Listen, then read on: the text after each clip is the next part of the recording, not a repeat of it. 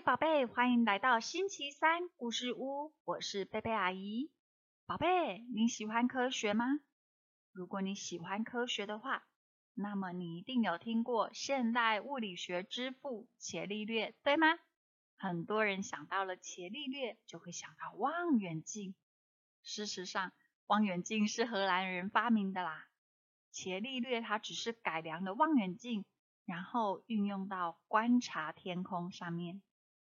接下来的四周，阿姨要跟宝贝们说说伽利略的故事。他是第一个把实验方法和数学分析带入物理学的人。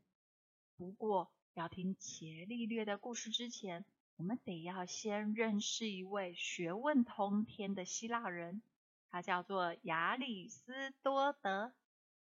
因为亚里斯多德虽然精通各样的学问，但是他比较不擅长动手做实验，所以后来被伽利略发现好几个错误。我们接下来的故事也会一直听到亚里斯多德这个人的名字哦。一样，故事的开始前，我们要先为今天拥有的献上感谢。还要感谢每天努力生活的人，大家分别做自己该做的事，世界才有秩序。也要感谢三明书局股份有限公司，还有作者李宽宏叔叔，同意阿姨在网络上念读这一本可爱又有趣的书。那么接下来我们准备进入故事喽。亚里斯多德非常的聪明，有时难免会有一点臭屁，以为天底下万事万物的道理，只要用脑筋想就通了。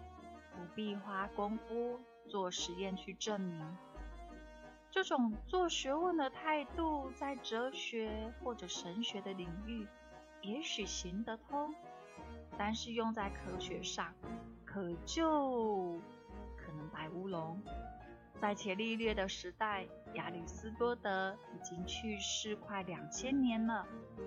但是学术界还是奉行亚里斯多德为无上的权威，只要是他说的话，一定都是绝对的真理，大家都照单全收，没有人会想要去挑战他的想法。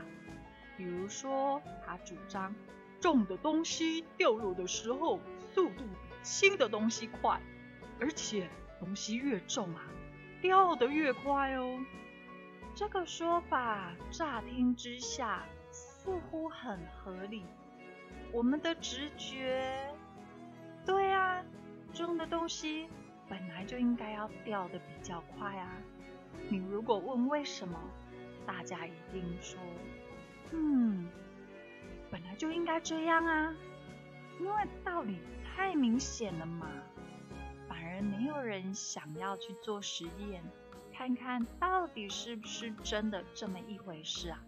伽利略偏偏不信邪，他不但喜欢打破砂锅问到底，而且喜欢做实验来检查看看理论对还是不对。他的想法和亚里斯多德不同，他认为不管重的东西或者轻的东西。掉落的速度应该都一样。伽利略那个时候才二十五岁，刚开始在他的家乡比萨大学教书。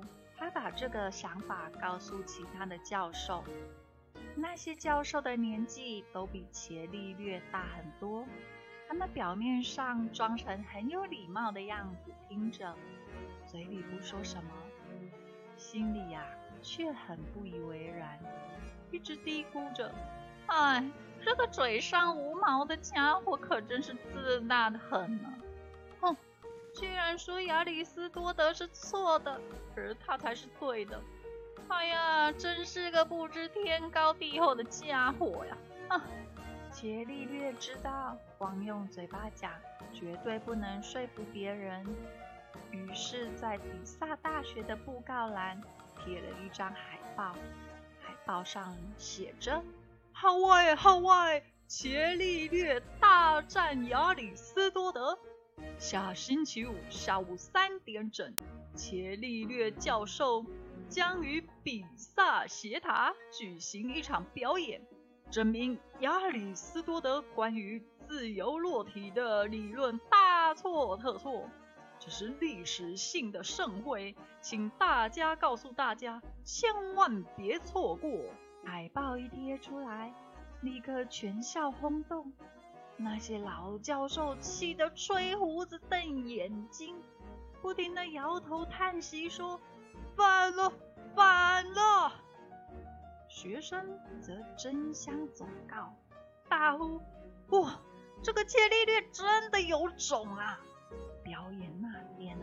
伽利略带了两个铁球爬上五十五公尺高的塔顶。两个铁球，一个重五公斤，一个重零点五公斤。因为两个铁球的重量的比是十比一，照亚里斯多德的理论，如果让他们从塔顶掉下去。五公斤铁球的掉落速度应该是零点五公斤铁球掉落速度的十倍，所以会先着地。可是照伽利略的想法，这两个铁球掉落的速度一样，所以应该同时着地。到底谁对谁错？塔顶聚集了一些人来见证伽利略确实把两个铁球同时松手。斜塔底下则人山人海，围满了全校师生，要看比较重的铁球是不是会先着地。大家期待的一刻终于到了，伽利略双手平举，一手一个铁球。一个老教授大声发号司令：“预备，一、二、三，放手！”伽利略同时松开双手，两个铁球很快的往下掉。铁塔的观众个个瞪大了眼睛，张大了嘴巴。看着那两个铁球往下掉，往下掉，往下掉，然后啪的一声，一声哦，两个铁球同时落地。伽利略是对的，亚里斯多德错了。在经过比萨斜塔实验以后，伽利略继续研究自由落体的理论。为了把落体的速度降低，以便观察和记录实验的结果，他用了一个很聪明的办法，在实验室里让铁球从斜面上滚下来。如此一来，他再也不用辛辛苦苦地爬到斜塔上面去丢铁球了。从无数次的实验和许许多多的数据。他归纳出两条非常重要的结论：第一，自由落体不是以等速下坠，而是一直在加速；第二，自由落体下坠的距离和下坠时间的平方成正比。你知道伽利略这些实验的结果有多重要吗？著名的牛顿三大定律的头两条，就是来自这两个结论。这就是为什么当人家夸奖牛顿说你在物理学的贡献这么伟大，真是个旷世奇才呀，他会很不好意思的说，没有啦，我只是刚好站在巨人的肩膀上而已。伽利略就是牛顿心中的巨人之一。在伽利略之前，研究物理学的人都用亚里斯多德的方法，也就是冥想再加上逻辑的推演。伽利略是第一个把实验和数学分析带到物理学，使得物理学能蓬勃发展的人。因此，他也被后世的学者称为。现代物理学之父。宝贝，听完今天的故事，你有没有想要立刻站起来，动动手做科学实验的感觉呢？我们一起来祷告，求上帝帮助我们，也变得像伽利略一样的厉害吧。亲爱的上帝，求你帮助我，让我有像伽利略一样实验求证的精神，让我可以看到每个科学原理背后的奥秘。祷告奉主耶稣基督的名求，阿门。好喽，那么我们今天的故事就说到这边，下个星期三再见。耶稣爱你，我也爱你，拜拜。